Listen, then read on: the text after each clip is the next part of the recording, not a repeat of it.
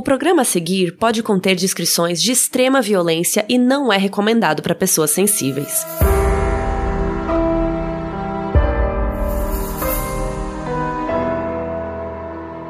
Oiê, bora para mais um episódio e hoje a gente vai testar um formato diferente. Aqui é a Mabê. Eu sou a Carol Moreira. E eu sou a Bel Rodrigues. Primeiro, vamos contar um pouco para vocês sobre o caso do João de Deus, um breve resumo da história dele até sua prisão. E depois vamos conversar com o Chico Felice, que é o autor do livro A Casa, a história da seita de João de Deus. Mas antes, vamos indicar uma ONG ou grupo para ajudar. O Instituto Maria da Penha foi fundado em 2009 em Fortaleza e é uma organização sem fins lucrativos. O seu surgimento está diretamente ligado à história de vida de Maria da Penha, que se tornou um símbolo de luta no combate à violência doméstica contra a mulher. A lei número 11.340 de 2006, mais conhecida como Lei Maria da Penha, tem como objetivo principal estipular punição adequada e coibir atos de violência doméstica contra a mulher. O papel do Instituto é estimular e contribuir para a aplicação integral da lei, além de monitorar a implementação e o desenvolvimento das melhores práticas e políticas públicas para o seu cumprimento. O link para doar estará na descrição do episódio e também nas nossas redes, moduspod, tanto no Twitter quanto no Instagram. João de Deus, também conhecido como João de Abadiânia ou até mesmo John of God, é um médium curandeiro brasileiro. Ele já foi entrevistado pela Oprah, já reuniu com diversos ex-presidentes, lançou biografia e deu inúmeras entrevistas em diversos programas brasileiros, do Fantástico ao Gugu. Sua vida foi marcada por diversas polêmicas que vão desde a prática de medicina ilegal, garimpo clandestino, até as mais recentes e mais graves de assédio sexual. No episódio de hoje, a gente vai contar um pouquinho sobre o que aconteceu. João Teixeira de Faria nasceu no dia 24 de junho de 1942, em uma cidade que fica no interior de Goiás, chamada Cachoeira de Goiás. No Brasil é conhecido como João de Deus ou João de Abadiânia e fora é conhecido como John of God. Ele é conhecido por ser esse médium curador brasileiro. O Allan Kardec, que foi um francês influente, cientista, educador, autor e tradutor, também conhecido por ser pai do espiritismo, define um médium como, abre aspas, todo aquele que sente em um grau qualquer influência dos espíritos é, por esse fato, médium, fecha aspas. Segundo João de Deus em sua biografia, a primeira vez que ele começou a ter mediunidade foi aos 9 anos de idade, quando ele ainda era um menino católico. Para ajudar no sustento em casa, ele abandonou os estudos e nunca aprendeu a ler ou escrever. Ainda segundo ele, uma vez ele estava andando quando sentiu uma voz o chamando e dizendo para ele procurar um centro espírita. Ao chegar lá, o diretor já perguntou se ele era o João Teixeira de Faria e que ele estava esperando por ele. Ele desmaiou e acordou horas depois com as pessoas explicando que ele tinha incorporado uma entidade chamada Rei Salomão. Naquele dia, ainda segundo ele, ele teria curado cerca de 50 pessoas. Ele também trabalhou em circo como tesoureiro, serviu como alfaiate no exército e ganhou até fama de escapar de onça e de tiro de guerrilheiro.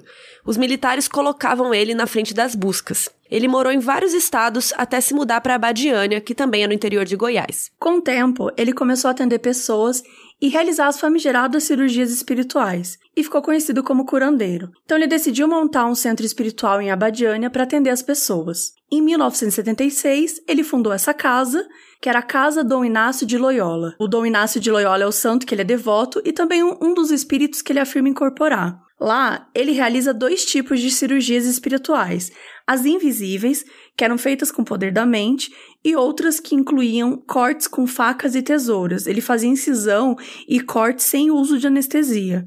E ele foi muito criticado pelas instituições espíritas e denunciado por praticar medicina ilegal várias vezes.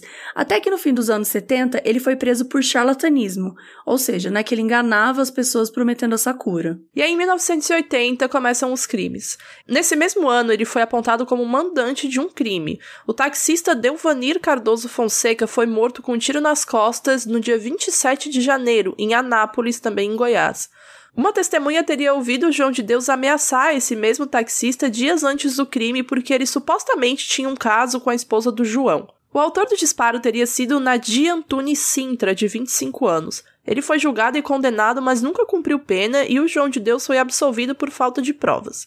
Segundo o livro do Chico Felice, o Nadir foi condenado a 20 anos de cadeia, mas em 2004 o Ministério Público pediu o arquivamento do processo. Ele não foi encontrado e a pena havia prescrito. Ou seja, basicamente era para ele ter sido preso, mas ele fugiu. né? O famoso foragido. É o famoso foragido, exato. Dois dias após a morte do Delvaniro, João de Deus e a esposa se separaram. Isso foi em janeiro de 1980. E em setembro ele foi acusado de outro crime. O João de Deus foi processado por atentado ao pudor por abusar de uma adolescente de 16 anos.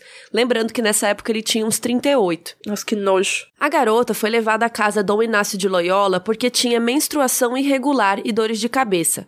Após uma sessão de três horas, o médium resolveu interná-la. Gente, ela só tava, tipo, com TPM, sei lá. Depois de três semanas, os pais voltaram para Badiânia e ela contou que tinha sido seduzida pelo curandeiro e obrigada a fazer sexo com ele, também conhecido como estupro, né? Com o argumento que o santo iria entrar nela e a curar. Ai, gente, sério, que nojo. Ela foi abusada durante todo o período que ficou internada. O advogado do João de Deus, o Ari Moisés Mariano, afirmou que tudo não passou de invenção da família para tentar extorquir dinheiro dele. Apesar de ter ganhado fama com a mediunidade, João de Deus enriqueceu como garimpeiro. Segundo ele, em entrevistas, teria sido um dos primeiros a chegar na Serra Pelada, o maior garimpo a céu aberto do mundo. Serra Pelada fica no interior do Pará e já reuniu muita gente atrás de ouro. Ele já encontrou algumas pepitas de ouro gigantes, sendo que uma delas pesava mais de 250 quilos. Gente, eu fiquei muito impressionada com isso. Gente, eu não consigo parar de pensar que a Pepita é a Pepita, sabe? Não. Ai, gente, não tá dando, velho. Já pensou você chegar lá e tá a Pepita cantando maravilhosa? Sim, eu, eu imaginei a Pepita, tipo, banhada a ouro. Ah, ela é. Enfim, muita gente acredita que a mediunidade o ajudava a encontrar os minérios no subsolo, então que ele se aproveitava desse poder dele para encontrar o ouro. E aí, dia 5 de novembro de 1985, ele foi preso com uma tonelada de altunita, que é um mineral radioativo, valioso e raro extraído de um garimpo clandestino. A extração de altunita era fiscalizada por órgãos do governo ligado à política de segurança nacional do regime militar, já que o minério é rico em urânio, que é uma matéria-prima para a produção de artefatos nucleares. Era um treco assim, complexo. E esse material ele estava indo para o aeroporto de Alto Paraíso, no interior de Goiás, e de lá seguiria de avião até a Guiana. Em um dos documentos do Serviço Nacional de Informações, há o depoimento onde ele confessa o crime. Ele admitiu que usava sua fazenda para esconder a mercadoria e que também era financiador da operação. Se a polícia não tivesse feito a interceptação, ele teria faturado 2 bilhões e meio de cruzeiros. Segundo uma reportagem da Veja de 2018, esse valor convertido seria cerca de 3 milhões e meio de reais. Acho bom, né? Sim, dá pra fazer umas coisas. Dá pra viver. Os advogados disseram que ele foi enganado, que achou que estava só transportando minério, mas que ele não sabia o que era exatamente. É impressionante, né? Como ele nunca sabe onde ele tá metido. A inocência Sim. do ser humano. Ou querem extorquir o dinheiro dele, ou quer extorquir ele, ou ele é enganado, quer dizer, uma pessoa ingênua, né? Em nenhum dos três casos, tanto o estupro quanto o assassinato e agora o minério, ele foi considerado culpado. Por conta dos crimes, ele passou a andar com uma pastinha com cartas de delegados e deputados, oi, atestando a eficácia das suas cirurgias espirituais. Não sei o que, que o cu tem a ver com as calças, né? Desculpa a expressão. Por exemplo, ninguém mais estava acreditando nele, que ele era charlatão e tal. Então ele tinha, tipo assim, ó, esse deputado aqui, esse policial aqui, ele tá testando. Era tipo uma pastinha de Sabe aqueles depoimentos do Orkut que as pessoas Isso recebiam? e ele basicamente usava aquilo de referência para continuar exercendo a profissão dele. É, bom, ele continuou seguindo a vida dele e em 1991 a atriz americana Shirley MacLaine tratou com ele um câncer na região abdominal. E a partir daí ele ganhou fama mundial e passou a atrair turistas de todos os países. Inclusive em 2002, a Oprah, sim, a Oprah, aquela entrevistadora famosa, perfeita, veio para o Brasil e visitou o centro de Abadiânia e fez uma matéria com ele. Ela ficou super emocionada durante o encontro, tudo, e acompanhou uma das cirurgias feita pelo médium, mas se sentiu mal durante a gravação e precisou parar. A lista de pacientes dele era gigante. Ele já recebeu vários ex-presidentes brasileiros do exterior, até Dilma, Lula, Michel Temer, Hugo Chaves, Bill Clinton. Já recebeu a Xuxa, a Luciana Jimenez, a Dira Paz, Giovanna Antonelli, Naomi Campbell, tem um monte. A gente podia ficar aqui o dia inteiro citando. Até 2007, ele já havia atendido mais de 8 milhões de pessoas. Com isso, a cidade de Abadiânia virou uma meca de peregrinos que a cidade nela é bem pequena, ela tem menos de 19 mil habitantes e ela recebia até 10 mil pessoas por mês para atendimento, a maioria estrangeiro. e os relatos das cirurgias espirituais e curas se espalharam pelo mundo. Agora eu vou ler um trecho que é retirado do livro A Casa, a História da Seita de João de Deus, do Chico, que daqui a pouco vai falar com a gente. Abre aspas. Desde a década de 1980, a casa segue um cronograma parecido com o do Congresso Nacional. Atende só três dias por semana, quarta, quinta e sexta. Nesses dias, abre seus portões às sete da manhã e oferece serviços espirituais em dois turnos, das oito ao meio-dia e das duas às seis da tarde. No almoço, ele oferece de graça uma sopa de arroz, batata e cenoura. Os portões ficam abertos até as nove da noite, para quem quiser meditar ou pagar um tratamento espiritual extra. O atendimento básico, que inclui consulta com as entidades e eventuais cirurgias, é gratuito. A casa possuía 40 funcionários e 20 voluntários. Dentro do centro tinha uma televisão que repetia o tempo todo as cirurgias visíveis. As cenas variam entre ele passar uma faca no globo ocular de uma mulher, enfiar uma tesoura com algodão no nariz de um senhor ou cortar a barriga de uma jovem. Esse tipo de procedimento era feito sempre com autorização do fiel. Ele não cobrava nada pelas consultas e operações, mas vendia remédios prescritos por ele mesmo e fabricado por uma farmácia de manipulação própria, a JTF. O tratamento oferecido eram as pílulas que eram vendidas em frascos de 50 unidades e custavam 100 reais. Também vendiam remédios indicados para emagrecimentos, xarope e uma pomada para cicatrização. No dia 7 de dezembro de 2018, o programa Conversa com Bial pegou depoimentos de mulheres que foram em busca de tratamento espiritual, mas foram abusadas sexualmente pelo João de Deus. O medo contribuiu para que a maioria delas ficasse em silêncio por muito tempo. Ao todo, o programa ouviu relatos de 10 mulheres com histórias muito parecidas. As brasileiras que apareceram no programa não quiseram se identificar por medo e vergonha. A coreógrafa Zahira Lienik Mous foi a única que aceitou mostrar o rosto. Ela é holandesa, mas costuma visitar o Brasil desde 17 anos porque tem um tio em Minas Gerais. Ela ouviu falar de João de Deus pela primeira vez em 2014. Precisando de ajuda espiritual, pesquisou tudo sobre o médium antes de visitar a casa. Ela afirmou ter presenciado milagres e curas no local e que ela foi treinada por ele para ser assistente das cirurgias. Ela queria se curar de um abuso sexual sofrido no passado, que ela ainda tinha traumas e tal. Após ser atendida, foi orientada a ter uma consulta particular com ele em seu escritório. Chegando lá, ele a colocou de joelhos de frente para ele, abriu a calça, colocou a mão dela em seu pênis e começou a movimentar a mão dela.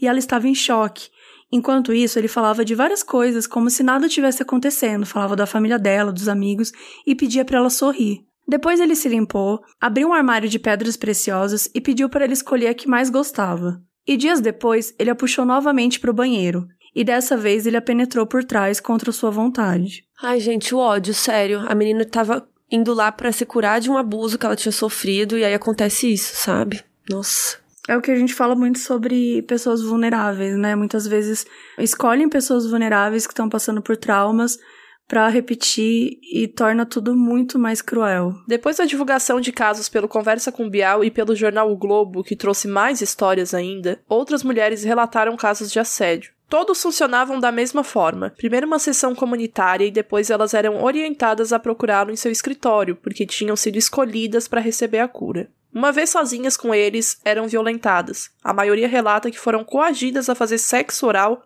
ou masturbá-lo, mas também tiveram casos de penetração. Muitas choravam durante o processo, então ele ficava irritado e perguntava se elas queriam ser curadas de verdade. Nossa, que grande filho da puta, cara. Eu não tô conseguindo lidar, velho. Meu Deus. Que nojo. Segundo ele, fazia parte do processo da cura não contar para ninguém o que estava acontecendo. Ó, oh, que surpresa. Ele foi preso dia 16 de dezembro de 2018 e o Ministério Público montou uma força-tarefa para receber as denúncias que não paravam de chegar. Desde o início, mais de 500 mulheres, 500 mulheres 500. denunciaram abusos cometidos pelo médium. É um dos maiores casos de abuso sexual do país. Ele foi preso devido a dois mandados de prisão expedidos em decorrência dos crimes sexuais. Ele também foi denunciado por corrupção e coação de testemunhas.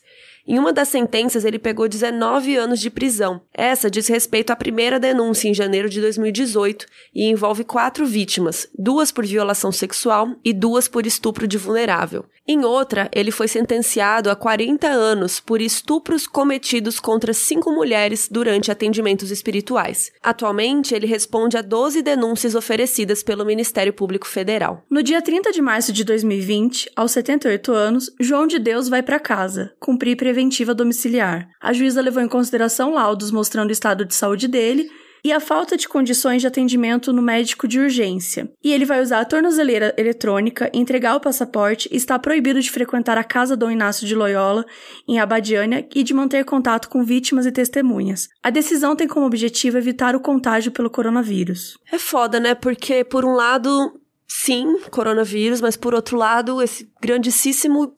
Ai, eu não Merda. sei. É, esse cara tá em casa, de boa, né? Como se nada tivesse acontecido.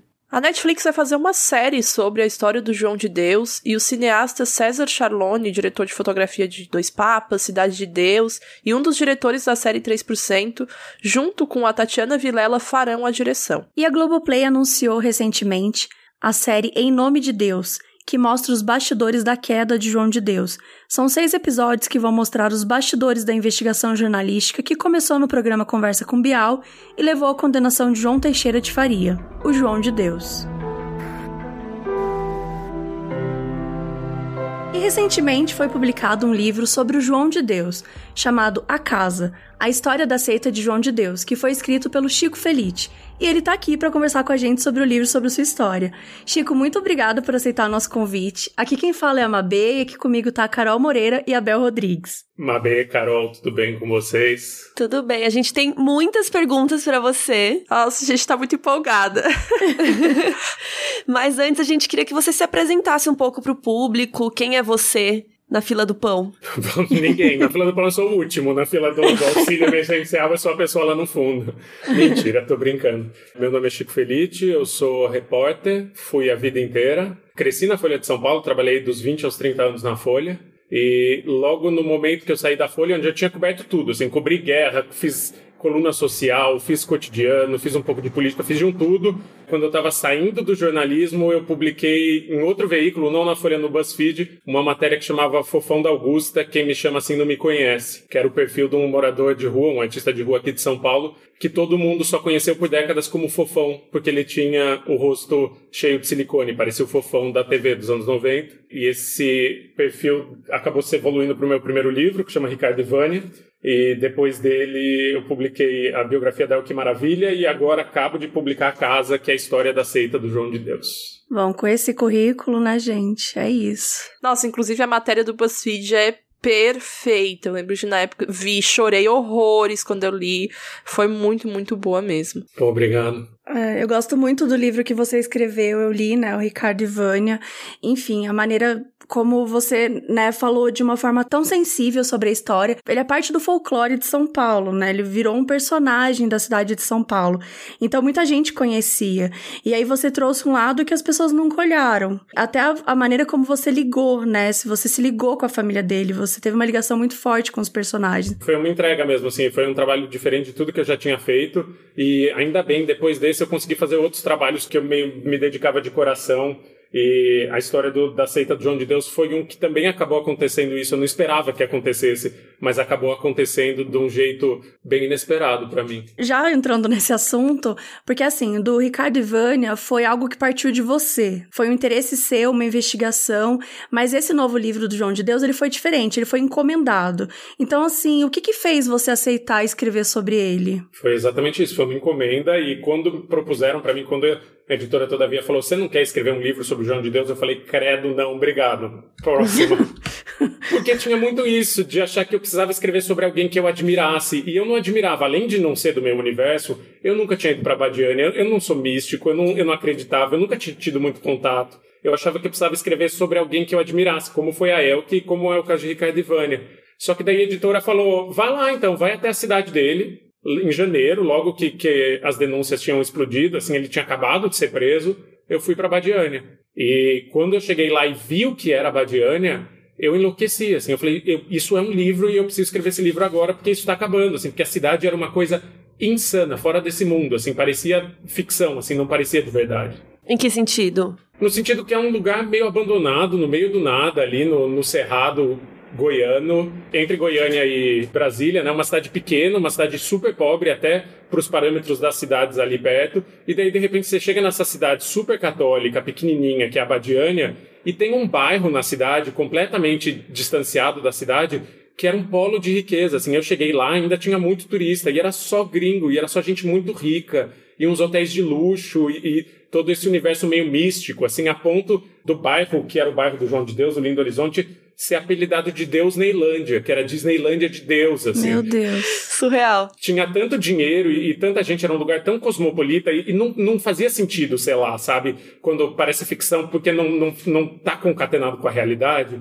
E daí, na minha primeira tarde em Abadiana, eu já falei, esse é o livro, assim, o livro é a seita, assim, como essa seita mudou essa cidade, que era para ser uma cidade pobre, pacata, e virou um centro místico do mundo, assim, e era muito maluco. E, Chico, de escritor para escritor, eu queria muito saber como que foi o processo da escrita desse livro. Quando que você decidiu como a história seria contada? Foi um... era como se eu estivesse me afogando, assim, foi um grande desespero, porque o, o relógio estava contra mim. Tinha acabado de acontecer as denúncias, o João Teixeira tinha acabado de ser preso, então a casa, a casa de Dom Inácio de Loyola, que é onde ele cometeu os crimes, que era ali o centro dele, né, o centro místico dele, onde as pessoas iam em peregrinação, já estava começando a esvaziar muito rapidamente. E dava para sentir que ia acabar em breve aquilo. Então não ia ter mais história para contar se todo mundo fosse embora, que as pessoas de fato foram embora. Assim, eu passei 2019 inteiro visitando a casa e visitando a Badiânia, e hoje em dia já não tem mais quase ninguém lá, já quase acabou, assim, já não tem mais história para contar. Então eu tinha muita pressa no sentido de entrevistar todo mundo, de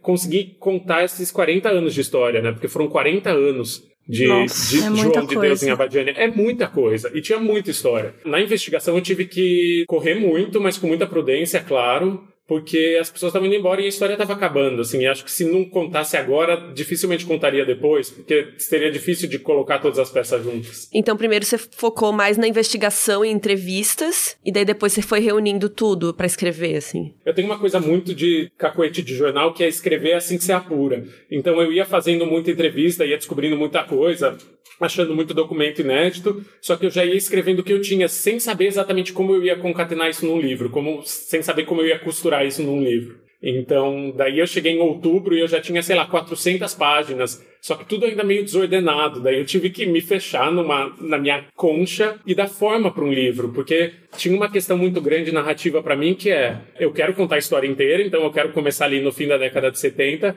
mas eu também não quero que o leitor fique muito distante do que virou o João de Deus, né? Então eu não queria começar, ah, nos primórdios dos anos 70 chegou esse homem analfabeto, conhecido como curador na cidade, e fazer o leitor ter que percorrer o caminho inteiro até chegar na Oprah, sabe? Até chegar na Naomi Campbell lá, até chegar nos 400 milhões de dólares desviados, no que as pessoas já conheciam. E daí uma solução que acabou se impondo ali, ela aconteceu por ela mesma quando eu lia tudo que eu tinha escrito, era contar um pouco do passado e um pouco do presente. Então o livro é meio um vai e vem, assim, é uma montanha russa. Tem um capítulo do passado, um capítulo do presente. Daí o, o terceiro capítulo é passado um pouco mais para frente, mais um pouco da investigação do presente, porque assim eu conseguia colocar tanto a história que nunca tinha sido contada, né, com as novidades, porque também deu para descobrir muita coisa nova, assim, deu para descobrir novos crimes inéditos, crime que ele foi acusado de cometer nos Estados Unidos, a desconfiança que tinha um cemitério dentro da casa de Dom Inácio para as pessoas que morriam lá dentro. Tinha muita coisa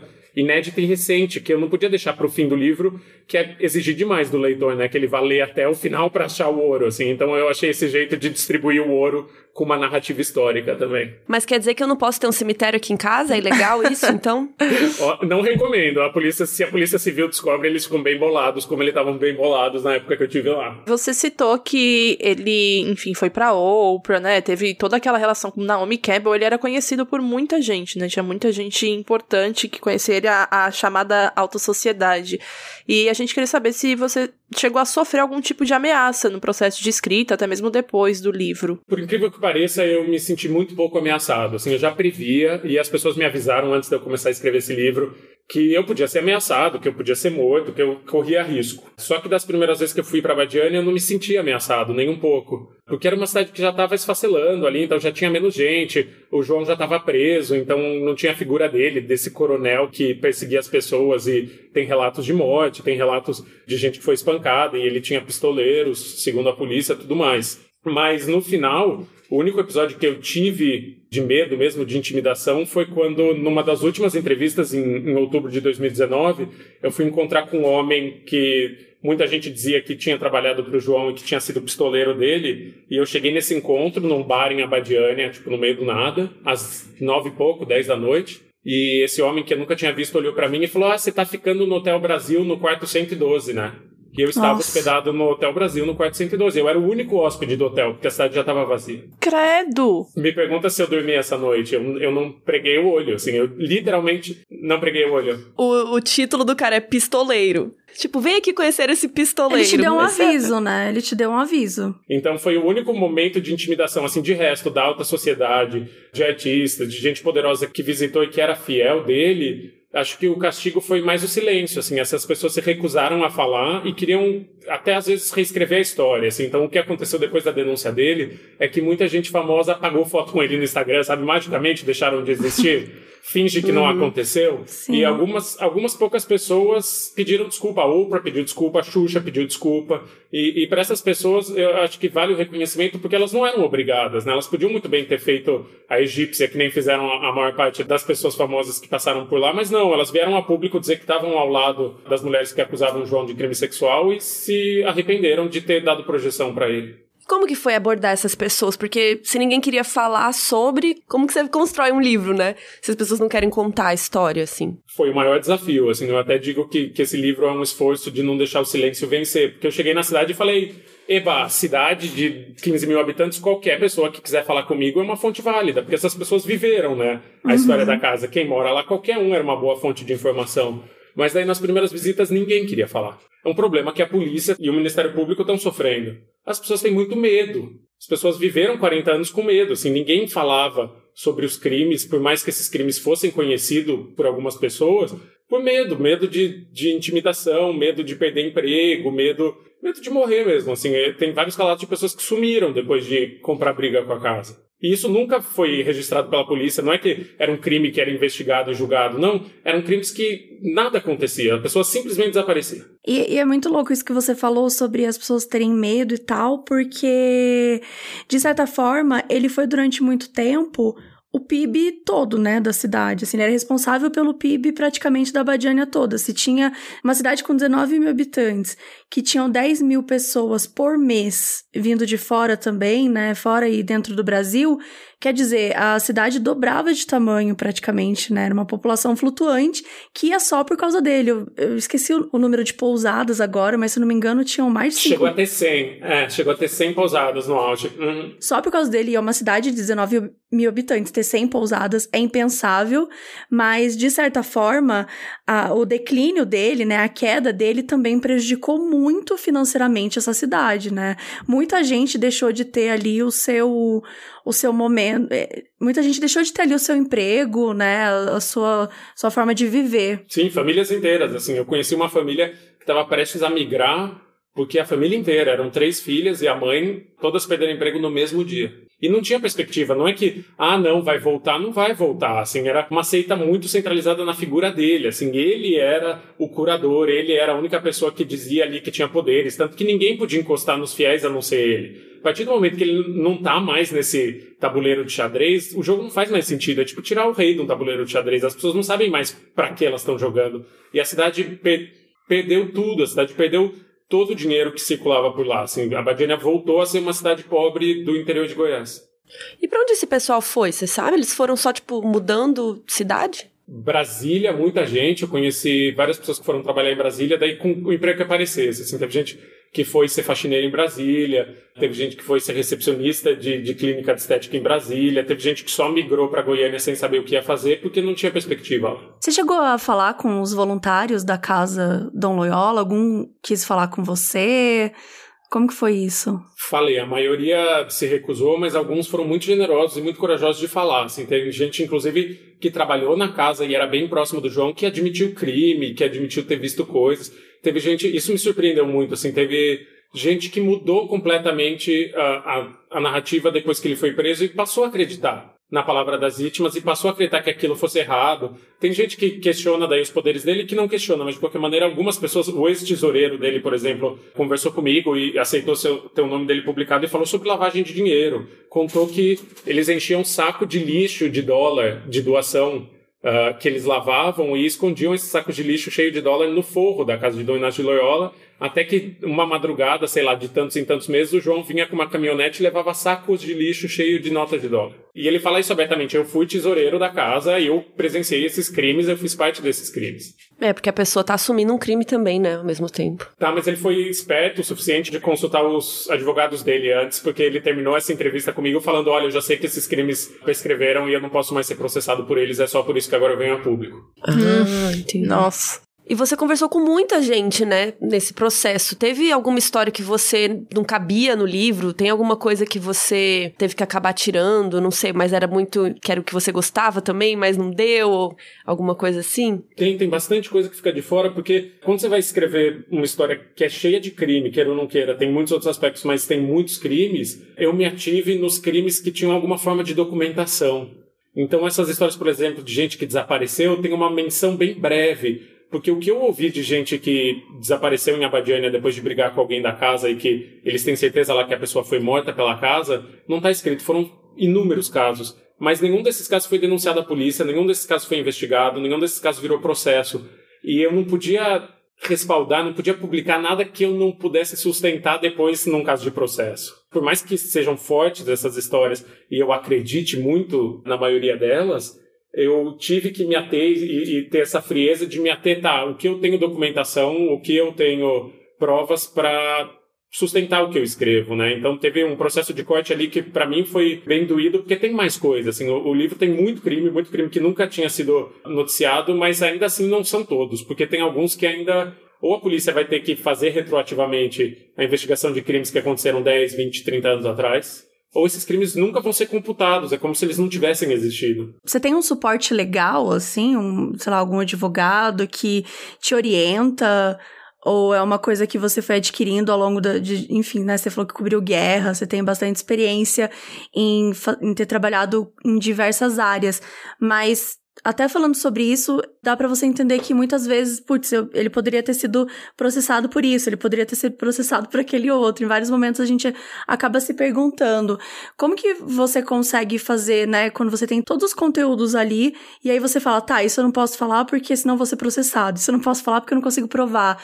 Existe algum suporte legal junto com você ou você já consegue olhar para isso e separar de forma tranquila para você? Tem as duas coisas, assim, acho que vários processos depois na minha carreira de jornalista, eu já tenho alguma noção do que pode dar pepino, o que não pode, o que pode dar problema, o que não pode judicialmente. Daí durante a apuração, as coisas que são novas e são novas denúncias e são eu já mantenho tudo isso muito bem arquivado e muito bem documentado. Então, tem algumas entrevistas, por exemplo, a entrevista de uma mulher que foi voluntária na casa ali no comecinho, nos anos 80, e me contou com todas as letras que ela era contratada para fingir que era paraplégica, então ela era contratada para ficar numa ca cadeira de roda, mesmo sem precisar ficar numa cadeira de roda. E daí, depois que passava com, com o João de Deus, ela levantava e falava: Estou curada, é um milagre. E isso Meu eu já Deus. sabia que eu precisava ter essa entrevista gravada e meu editor e o advogado da editora precisariam ter. Então, conforme uhum. eu ia uhum. apurando, eu já ia jogando na nuvem, numa pasta que é compartilhada com o editor e compartilhada com um advogado que leu o livro pronto. Depois do livro pronto, ele me falou: tá, pontos problemáticos, página 213, página 11, página 77. E daí eu precisava mostrar para ele a documentação de cada coisa. Então, por exemplo, essa acusação de crime que ele teve no Arizona, nos Estados Unidos, em Sedona, eu precisei passar para eles um, um dossiê, uma investigação que era sigilosa da, da polícia local, né, desse, desse departamento de polícia americana, para mostrar que estava tudo nos autos. E estava tudo nos autos. Esse, esse capítulo, por exemplo, passou sem nenhuma modificação. Você pode contar um pouquinho? Da... Claro, claro. Essa história é bem, bem maluca e nunca tinha vindo à tona. O que acontece? Ali nos anos, no fim dos anos 90, começo dos anos 2000, o João de Deus vira John of God, que é quando ele começa a se internacionalizar.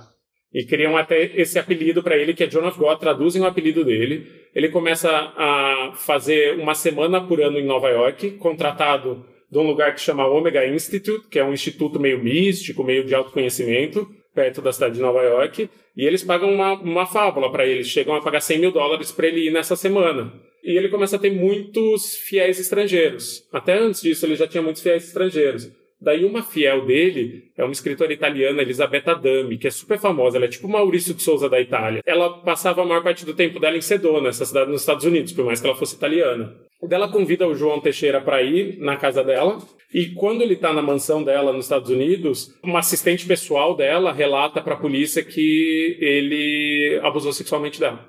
E ela vai até a polícia, essa assistente pessoal da Elizabeth Adame, da escritora, e denuncia o João Teixeira de Faria por crime sexual. E daí eles abrem um processo, ela até grava umas reuniões com a Elizabeth Adame, que é essa autora super famosa, que ganhou milhões, enfim, uma, uma figura muito proeminente, muito fiel do, do João de Deus. Só que daí no meio da investigação, isso tá nos, tudo nos autos, vale, vale lembrar sempre. Ela recebe um cheque de 50 mil dólares da Elizabeth Adame. E ela consegue retirar a queixa. Porque no Arizona, ao contrário do que acontece nos Estados Unidos, se você faz uma denúncia de crime sexual, você pode, a vítima pode tirar essa denúncia. No Brasil não pode. Uma vez que você denuncia, você não consegue mais impedir a investigação, mas nos Estados Unidos pode. E ela tira essa denúncia.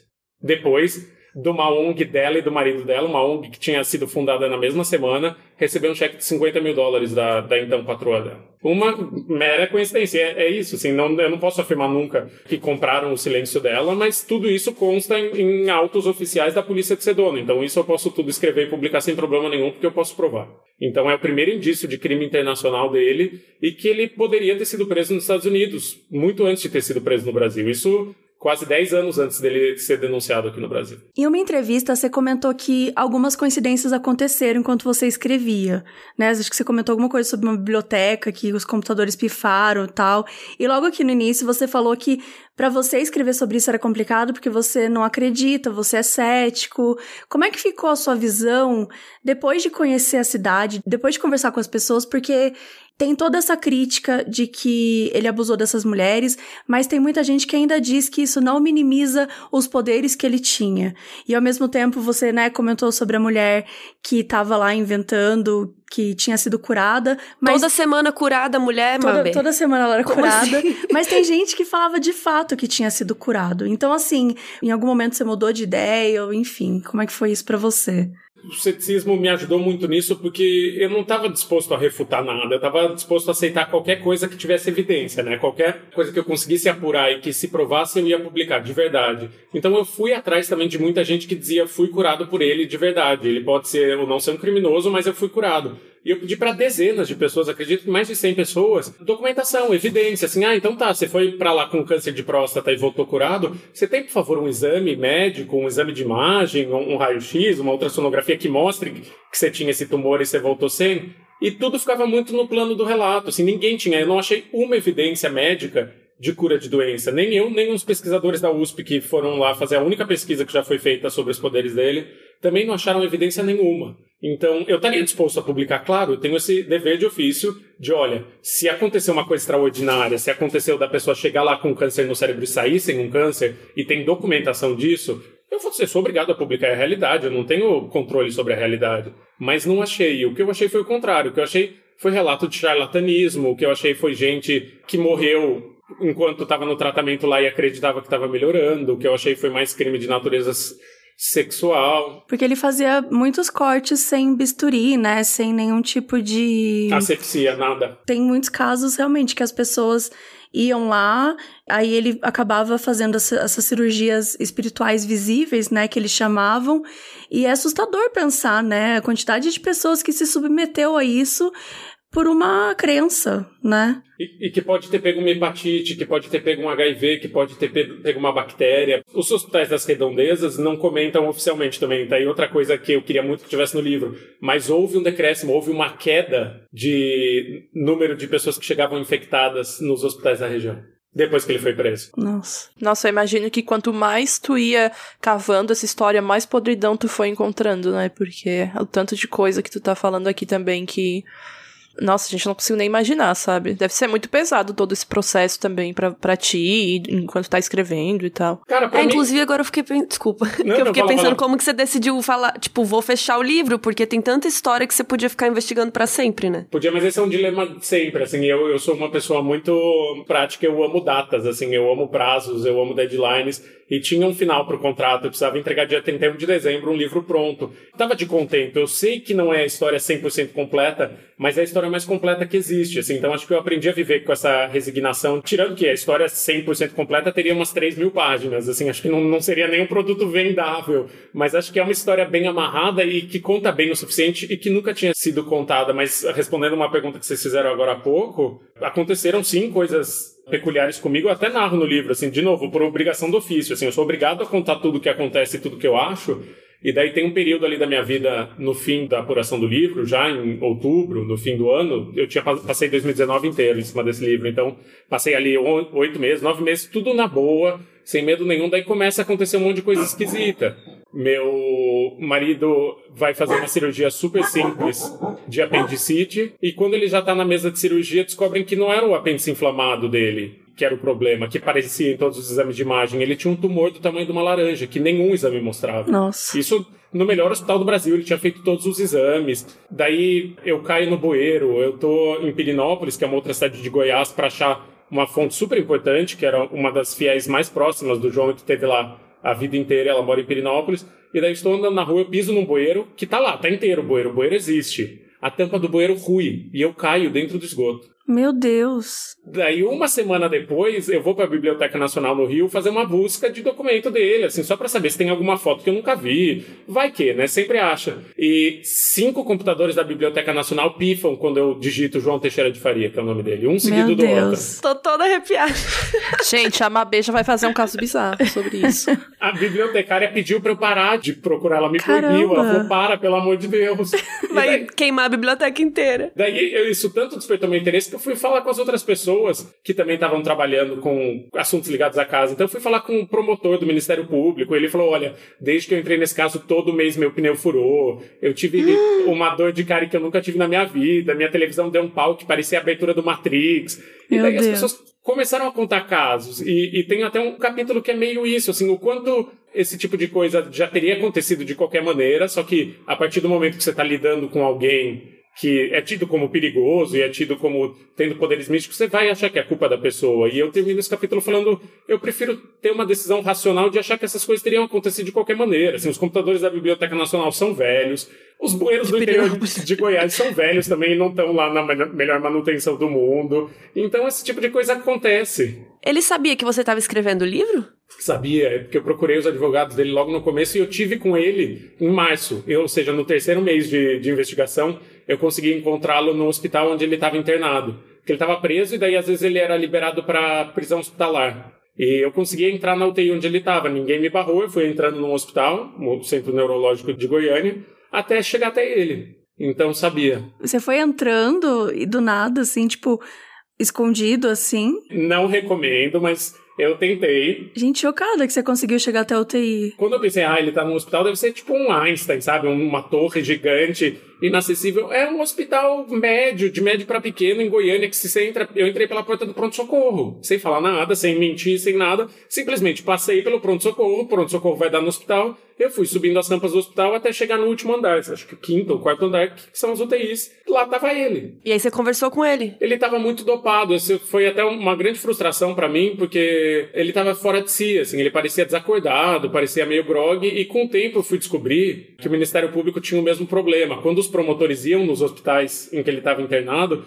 ele parecia sempre não estar em contato com a realidade. Ele chegou até a pedir para uma promotora beijar a mão dele e perguntou: Minha filha, você vem de onde? Volte aqui amanhã, como se ele ainda estivesse na casa, no trono dele na casa, e ela fosse uma fiel. No fim do ano, uma junta de médicos escolhidos pela justiça descobriu que ele estava tomando muito antidepressivo, assim, vários antidepressivos juntos que não faziam sentido, porque daí é a tese do Ministério Público. Os médicos particulares dele queriam que ele aparentasse estar muito mais doente do que de fato ele estava para ele conseguir uma prisão domiciliar ou uma prisão hospitalar. Então, tacavam remédio Sim. nele, entuchavam remédio nele até ponto dele ficar meio inconsciente, assim, ele era meio morto-vivo. E foi nesse período que eu peguei ele. Mas como que ele vai fazer coisa pra cima de você se ele não tá nem inconsciente direito? Não foi ele, então, eu acho. Minha teoria. Eu também tendo a achar que não. Se você me perguntar, eu vou, vou achar que não. E essas coisas acontecem, assim, todo mundo tem miséria e infortúnio na vida, sabe? É só que naquele momento eu tinha quem culpar, sabe? Eu prefiro uhum. não, não ter a quem culpar. A vida, acontece umas misérias na vida mesmo e segue o baile. E quantas vítimas? Você chegou a conversar com algumas? Conversei com bastante, acho que umas quase 50 pessoas, quase 50 sobreviventes. Nossa. Para entender, porque é um caso é bem definitivo, né? Ele, ele foi uhum. preso por causa disso, né? A denúncia não foi por causa de todos os outros crimes, não foi por causa do, do contrabando de, de material radioativo, não foi por causa Sim. das mortes que aconteceram dentro da casa do Inácio, foi crime de, de natureza sexual. E eu precisava entender desde quando isso existia e qual era o modus operandi dele, o que motivava ele. Então eu tive que entrar em contato, que é uma parte super delicada e difícil, né? Mas essas pessoas, essas mulheres conseguiram se unir e, e se dar um apoio e, e, fizeram uma rede de proteção uma para outra, que é uma coisa louvável, assim, é muito formidável a força delas. A gente fala aqui no podcast que estuprador em série também tem modus operandi, né? A gente fala às vezes Sim. modus operandi parece uma coisa de assassino, mas todo crime em série tem um modus operandi. Então, queria aproveitar que você citou isso para você contar pra gente o que, que você descobriu do modus operandi dele parecia ser uma coisa muito comum desde o fim da década de 70. O primeiro registro que tem na justiça de crime sexual contra ele é de 1980, de uma menor de idade, uma criança que ficou internada na casa de Dom Inácio. Nessa época ele ainda internava as pessoas, o que acabou no meio dos anos 80. Essa pré-adolescente ficou internada na casa de Dom Inácio um mês e depois que voltou para casa com a família, ela falou que foi estuprada todos os dias dessas semanas que ela ficou na casa de Dom Inácio. E isso está em autos, isso existe na justiça. E, e, daí isso se repetiu várias vezes. Então tem várias denúncias dele antes da grande denúncia que, que saiu em 2018. E ouvindo muitas das pessoas que sobreviveram a esses crimes, parecia existir sim um modus operandi que era muito manipulação da fé. Então ele pensava mulheres da fila de fiéis, né? Porque todo dia se formava uma fila de fiéis para ter ali uns segundinhos na frente dele. E essa fila demorava uma hora, uma hora e meia para andar, era muita gente às vezes, quando ele via uma mulher que ele gostava, enfim, com quem ele queria cometer um crime, ele fingindo que ele estava incorporado de uma entidade, né? Ele falava, o médium quer ver você depois dos trabalhos. O médium sendo o próprio João de Deus, né? Ele falava na terceira pessoa como se fosse um espírito que tivesse dentro dele. E depois que terminavam os trabalhos do dia, se formava uma outra fila bem menor na frente de um escritório que ele tinha dentro da casa que tinha só um sofá. Tinha um sofá, um banheirinho e um armário com umas pedras preciosas. Daí essas mulheres entravam e eram lá que aconteciam os abusos. E eram muito parecidos, inclusive, não só nessa fase de seleção, que ele selecionava as vítimas, como na prática também dos crimes sexuais existia uma praxe, assim, existia uma, uma coisa muito em comum. É, ai, tá, é. Sem, tá sem voz, né? A gente contou um pouco do caso dessa primeira garota de 1980. A família, né, até chegou a desistir de continuar. E o advogado dele falou que eles queriam extorquir dinheiro. E muito provavelmente se a gente for pensar isso, nos anos 80, imagina uma garota acusar um cara que já estava sendo famoso, já estava de certa forma tendo um grande nome na cidade, né? Acho que hoje, por mais que a gente ainda precise melhorar muito, avançar muito, a gente de certa forma consegue ter um pouco mais de voz para denunciar, para fazer um tipo de denúncia mais grave. Mas olhando para trás, seria praticamente impossível e não só seria como foi, né, como ele conseguiu passar décadas cometendo crimes, cometendo abusos e calando essas mulheres sobre essa crença, sobre, ah, se você, se você não quer ser curada, né? E, e, e, elas se sentindo culpadas, não conseguiam assumir, não conseguiam, enfim, né? Como que eu vou, vou, falar de uma pessoa que eu admiro tanto? Então ele era muito covarde, né? A maneira muito cruel, a maneira como ele manipulava essas mulheres e fazia com que elas acreditassem que elas estavam ali recebendo algum tipo de cura e que elas tinham que sorrir, elas tinham que interagir, elas não podiam contar para ninguém, porque fazia parte desse segredo deles para ser curada, né? E esse caso específico que você citou, do, do começo dos anos 80, é muito instigante. Eu fiquei muito curioso e me debrucei muito sobre ele, porque esse processo não foi para frente porque a família parou de ir em audiência. Eu consegui achar essa família e eles não querem comentar o que aconteceu. Então é um grande mistério, assim, o que aconteceu, assim, por que essa família que morava longe de Abadiânia, ou seja, estava um pouco longe da influência dele, morava em Minas, desistiu de um processo no meio antes desse processo ser julgado, assim, daí tem todo tipo de especulação, assim, desde suborno até intimidação, medo, todo tipo de coisa, mas é, é um grande mistério porque esse caso, por exemplo, não foi julgado, porque em outros casos ele foi inocentado. É, teve um caso em 2000, 2007 muito parecido com esses casos que foram denunciados agora, no passado, e que ele foi inocentado em duas instâncias. Então existia a palavra da vítima, existia o processo, existia o tipo de evidência que existe hoje em dia, e ainda assim a justiça considerou ele inocente em duas instâncias. Ainda a gente comentou também sobre tanto tá fazendo, tá rolando, né, um documentário da Globoplay e vai rolar uma série da Netflix, eu não tenho certeza ainda se vai, mas é o que estão se falando. Eu queria entender um pouquinho se você chegou a conversar com alguma dessa equipe, como é que foi isso? Eu acho que era muito legal porque se tinha algum tipo de conforto em investigar uma história que era tão espinhosa e tão difícil, é que tinham algumas pessoas diferentes, algumas equipes diferentes correndo atrás de uma história meio parecida. Claro que nunca vai ser igual, cada um tem seu enfoque, sabe? O meu livro é sobre a seita, o documentário da, da Globoplay que estreia essa semana é, é sobre mais os crimes de natureza sexual e, e trazer as sobreviventes para conversar sobre. Então cada um tinha o seu recorte e tinha assim contato, assim, eu acho ótimo. Tem uma, uma repórter excelente do Rio, a, a Cris Phoebe, que também está escrevendo um livro sobre. Esse livro dela é com enfoque nas vítimas, não é? Se não me engano. Até onde eu sei, parece que é, porque ela foi. Ela e Helena Borges foram as duas pessoas que assinaram assinaram a matéria do Globo que saiu junto com o Bial, assim, foi um furo duplo. Foi um furo do Conversa com o Bial e um furo do jornal Globo também, que eles estavam com uma investigação paralela, não era a mesma investigação, eram repórteres diferentes, mas que as duas denunciavam os crimes de natureza sexual. Então acredito que seja também uma, uma coisa mais voltada para os crimes de natureza sexual, que não era muito meu enfoque, mas que é, uniu muito essas pessoas. Eu conversei com todas as equipes, a gente trocava figurinha, a gente falava sobre as dificuldades, a gente falava sobre.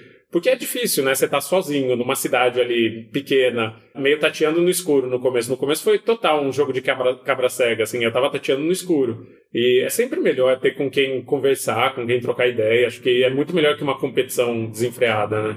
Acho que é isso, né, meninas? Então, muito obrigada, Chico. Imagina, gente, adorei. Eu que agradeço. Obrigada mesmo. Muito, muito obrigada por aceitar, né, participar da entrevista, por trazer tanta informação e tanta coisa nova, né, que a gente, enfim, que só quem realmente pesquisou muito a fundo sabe. Só quem viveu sabe. só quem viveu sabe, exatamente. Se você quiser aproveitar para fazer o seu merchan do seu livro, agora é a hora. Boa, o livro Chamar Casa, a história da seita de João de Deus, saiu pela editora Todavia agora, no começo de 2020, em abril de 2020, no meio da pandemia. E ele está disponível em todas as livrarias, está disponível online, tem uh, e-book, está na, na, Amazon Store, está em todos os cantos e estará nas livrarias quando e se elas querem abrirem. Tem alguma consideração que você quer colocar ou acha que, enfim, falou tudo? Ah, eu gosto de sempre pensar uma coisa, que foi uma conclusão que eu demorei muito para chegar, porque eu só cheguei no final do livro, que me chocou muito como foi um monstro alimentado pela sociedade. Assim, eu comecei esse livro achando que ele era um gênio do crime, achando que ele tinha sido um homem que se ergueu sozinho e que conseguiu fazer tudo sozinho. Mas depois de ficar um ano investigando esse livro, eu percebi o quanto a sociedade foi conivente com ele e quanto a gente tem a aprender com essa história para evitar que ela se repita, assim, que ela já podia ter sido barrado muito antes, ele podia ter sido parado muito antes do que ele foi. A gente amou, Chico, obrigada. Eu adorei também. Ah, pera, eu queria muito que você falasse gravando, porque você falou isso em off, que você escuta o modus operandi. Eu queria que ficasse registrado. Óbvio, eu, eu sou, sou, ouvinte, adoro o modus operandi e fiquei feliz, inclusive, que seremos um episódio de sexta, não de quarta. Não tive coragem de perguntar para vocês antes o que seria, mas agora descobri. Qual que foi o seu favorito que você já escutou? qual foi o caso que você mais gostou, sei lá? Cara, eu gosto muito da Caixa d'Água. Aham. Uhum. É, mas eu gosto dos clássicos, assim, eu, eu tô me formando com vocês, na verdade. Eu não tinha muito essa cultura de crime, então Ted Bundy, todos os, os que eu já deveria conhecer e não conhecia. Eu acho que eu conheci através de vocês, assim. Ai, que legal. Ai, que legal. Muito bom saber. Aí pronto, era só isso que eu queria. Registrado. Então tá bom, Chico, obrigada. Valeu, gente. Brigadão. Então esse foi o nosso episódio de hoje sobre o caso do João de Deus. Entre nas nossas redes sociais, moduspod no Twitter e no Instagram para saber mais. E é isso, até semana que vem. Tchau. Modus Operandi é escrito e apresentado por Bel Rodrigues, Mabê Bonafé e eu mesma, Carol Moreira. Esse episódio foi editado por Eduardo Sushi. Nossa música foi criada por Leandro Neco e Léo Braga. A nossa identidade visual foi criada por Banjo e quem cuida das nossas redes sociais é a Mabê.